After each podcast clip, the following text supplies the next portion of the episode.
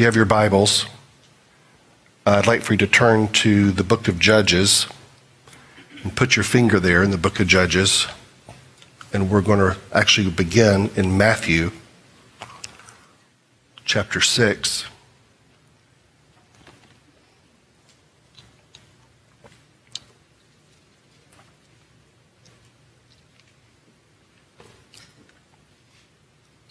Matthew chapter 6. So keep your finger in Judges 13. We're going to start with verse 1 in, in Judges, but I want to read this first. Verse 7 says, And when you are praying, Jesus, Jesus talking, do not use meaningless repetition as the Gentiles do, for they suppose that they will be heard for their many words. So do not be like them, for your Father knows what you need before you ask Him. Pray then in this way Our Father who is in heaven, hallowed be your name. And so I'm going to stop there. And um, the, the thing that I want to that I want to point to is is uh, this. I was reading this verse. Many of us know this verse, this passage. You can recite it. We've prayed it all the time. I pray it quite frequently. I was reading this one day and was really into this and was praying directly to the Father, our Father who art in heaven, uh, who, who, who is in heaven. King James says, "Who art in heaven." That's how our, our, our I uh, memorized it. Hallowed be your name. And I remember thinking, huh, wonder what his name is. It was like, our Father who is in, is it Father? Is his name Father? And I was like, well, could be. I don't think it is. I mean, I have a father. My father's sitting here. His name is Byron. And I was like, I wonder what, wonder what God's name is. And Jesus instructs us to consider this name as holy, hallowed. Set this name apart. Set th- th- this name is, there's something special on this name. And so we're going to look at this uh, in more detail. But uh, if you would, turn to Judges 13. Start with verse 1. This is a great story. It's about the announcement of the, of the birth of Samson. Judges 13 says, Again, the children of Israel did evil in the sight of the Lord, and the Lord delivered them into the hand of the Philistines for 40 years. Now there was a certain man from Zorah of the family of the Danites, whose name was Manoah, and his wife was barren and had no children. And the angel of the Lord appeared. I want to stop right there. The angel of the Lord, so the, if you notice, the angel of the angel is capitalized, Lord, all the words are capitalized. Uh, this, this angel of the Lord is not just any normal angel like Gabriel. This angel of the Lord is readily identified with the Lord God. So the angel of the Lord that this is in reference to is clearly a distinct person in himself from God the Father.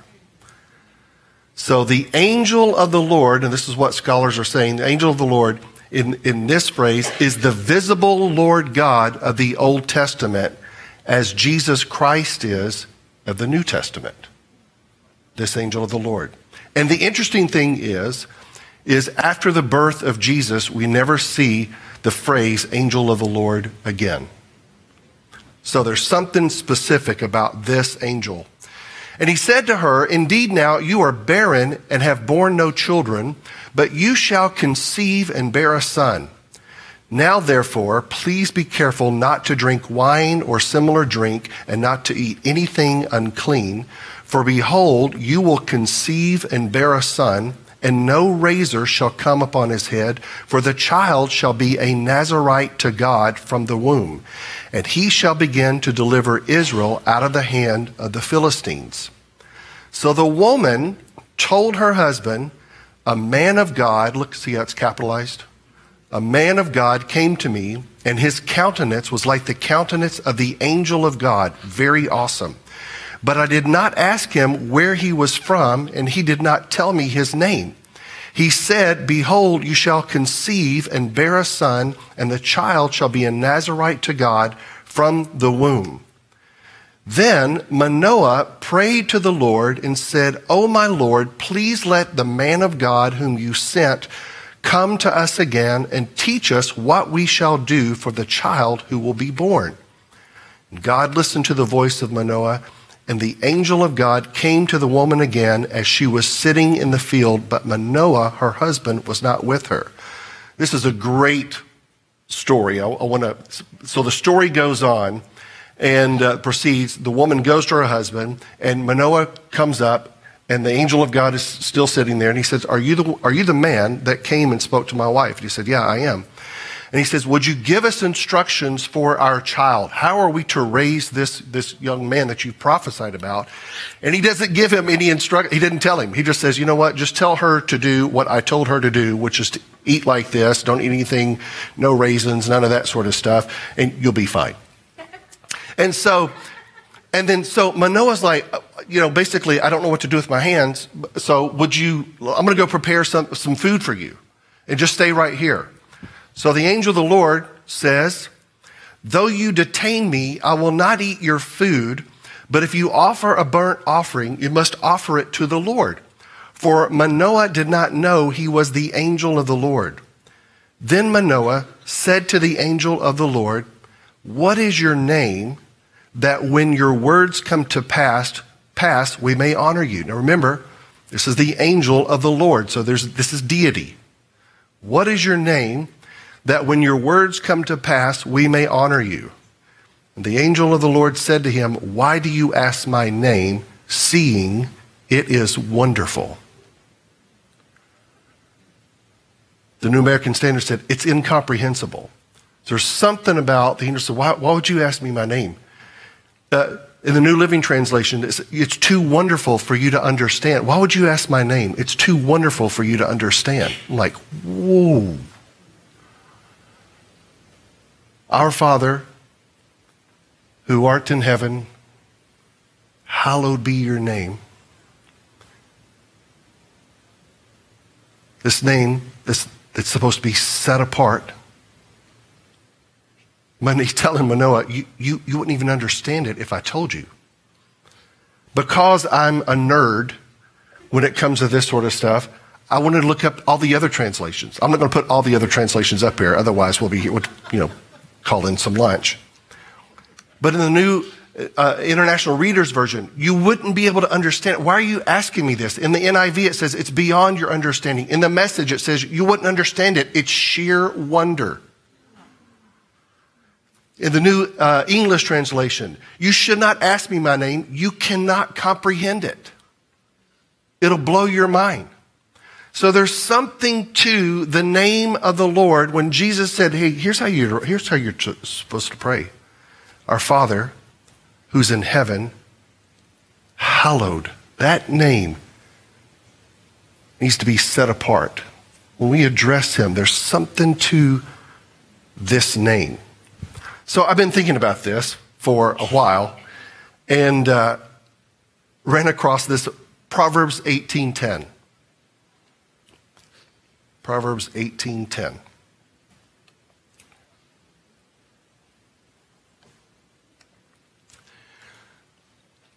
The name of the Lord is a strong tower. The righteous run to it and are safe. What? What?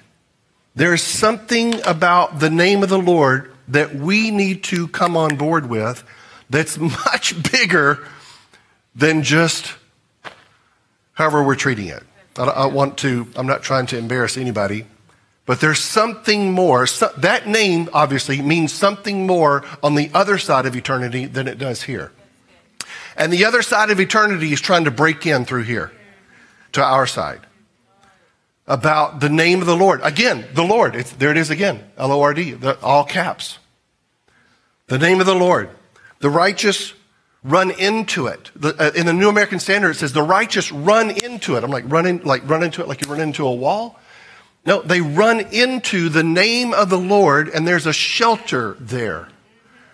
This name of the Lord is not something that we just call on. It's a name that's meant to be experienced. Yeah. And according to Scripture, according to Scripture, It is a safe haven. The name of the Lord is a safe haven. It's something that, that, that, has a structure to it. There's something that when I'm in the torrents of life, I can run to this, to this name, come under this name, and everything stops.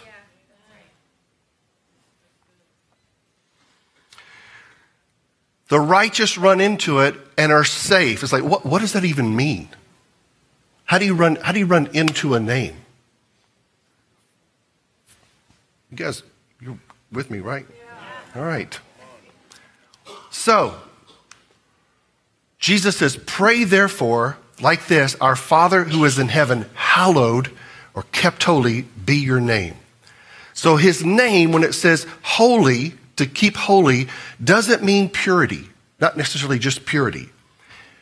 The word holy means completely other than completely in a different category, completely in, an, in, in, a category all reserved to itself. Something that's holy is uncreated, it's completely other than, it's nothing like anything else in created order. From the archangel to the worm, those things have one thing in common they were created.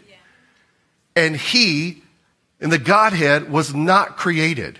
His name also is attributed to something. It's attributed to his character. It's attributed to who he is as all powerful, self existent, all consuming, boundless, limitless.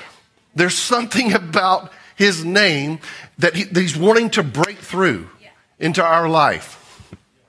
Uh, in Moses, I mean, in, in, Numbers 20, I'll just read this to you. In Numbers 20, Remember, uh, the children of Israel, they ran out of water, and then God said, You know what, take your staff and just hit the rock, and water will come out. So he did, and 38 years later, comes to a similar place. There's no, there's no water. And the Lord says to Moses, Speak to the rock. And so he gets mad at the people because of what they were, you know, pushing him to. Is he gets mad at them and takes the staff and just goes whack and hits the rock.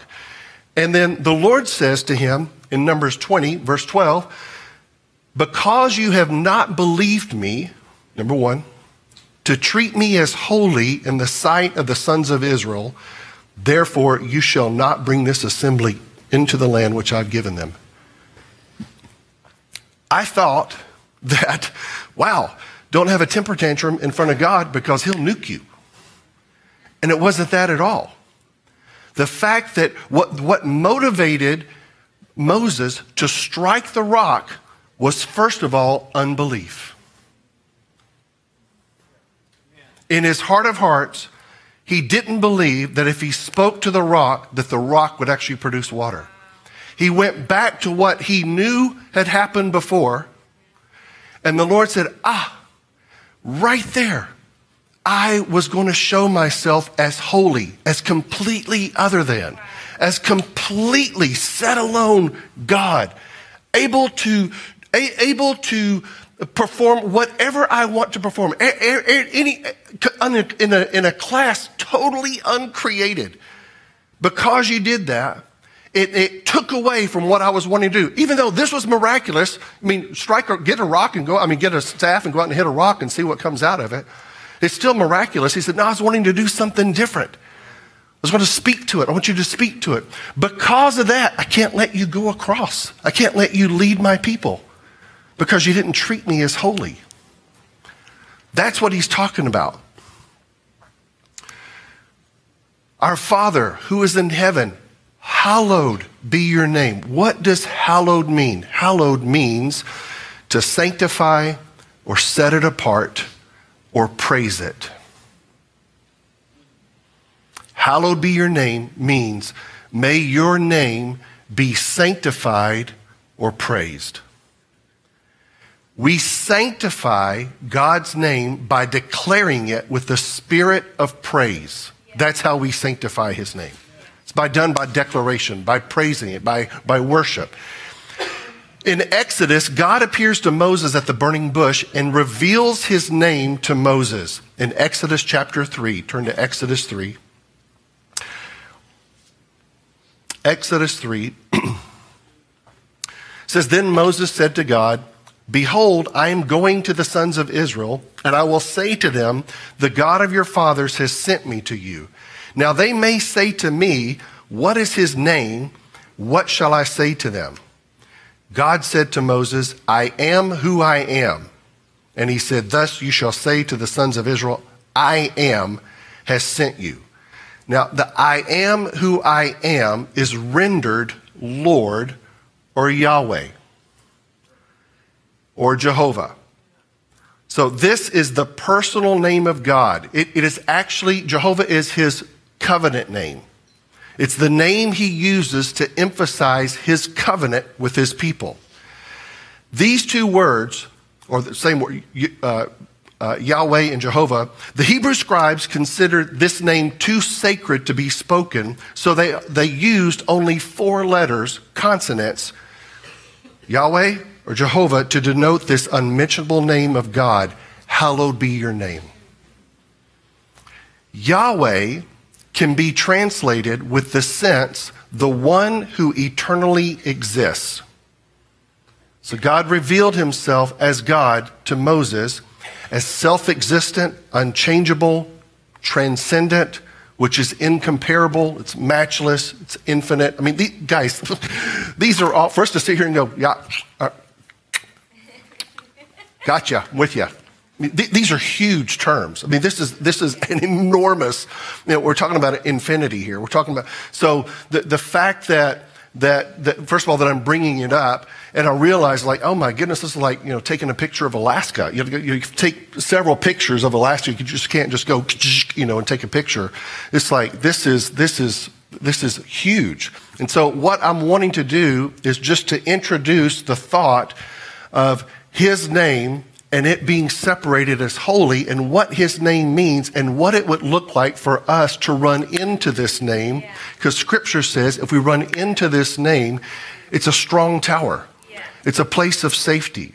So what I'm going to, what I want us to look at in the next couple of weeks, I don't know how long this is going to take me, but I want us to, I want to unpack the meanings of his name and us learn how to apply these names yeah so that we can be a people that run into his name because scripture says to do it. So,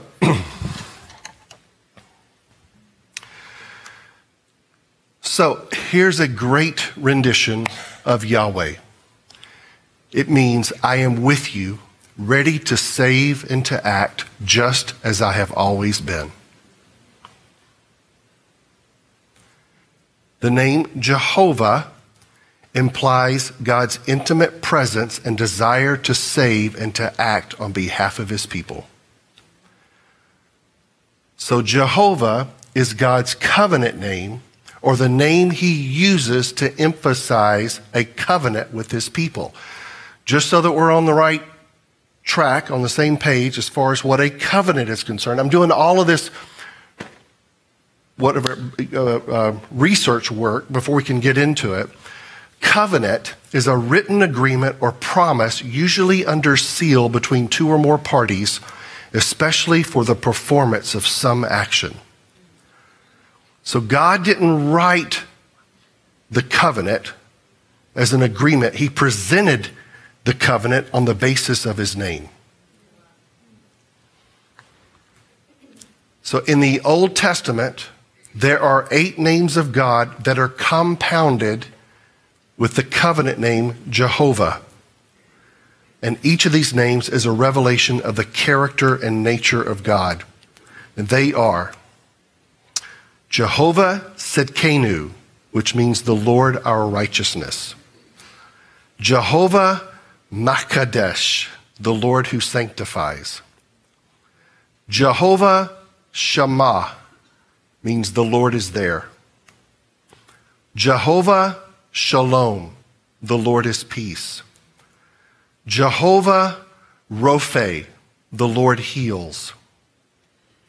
Jehovah Yireh, the Lord's provision shall be seen. Jehovah Nitsi, the Lord my banner. Jehovah Roi, the Lord my shepherd. All of these Jesus in the New Testament represents. Jesus is our righteousness, our sanctifier, our peace, our healer, our provider, our shepherd, and the present one within us. These Old Testament names of God reveal dim- different dimensions of his character that are all expressed in Jesus. The name of the Lord is a strong tower. The righteous run into it and are safe. Now, believe it or not, I felt like I was to stop right there. That was one big tamale that we just talked about. So, happy Mother's. Oh, wait, that was last week. I'm sorry. So, anyway, so I'm going to stop here, but next week we're going to pick up and begin to unpack the meanings of this name, of these names, okay? All right. Thank you.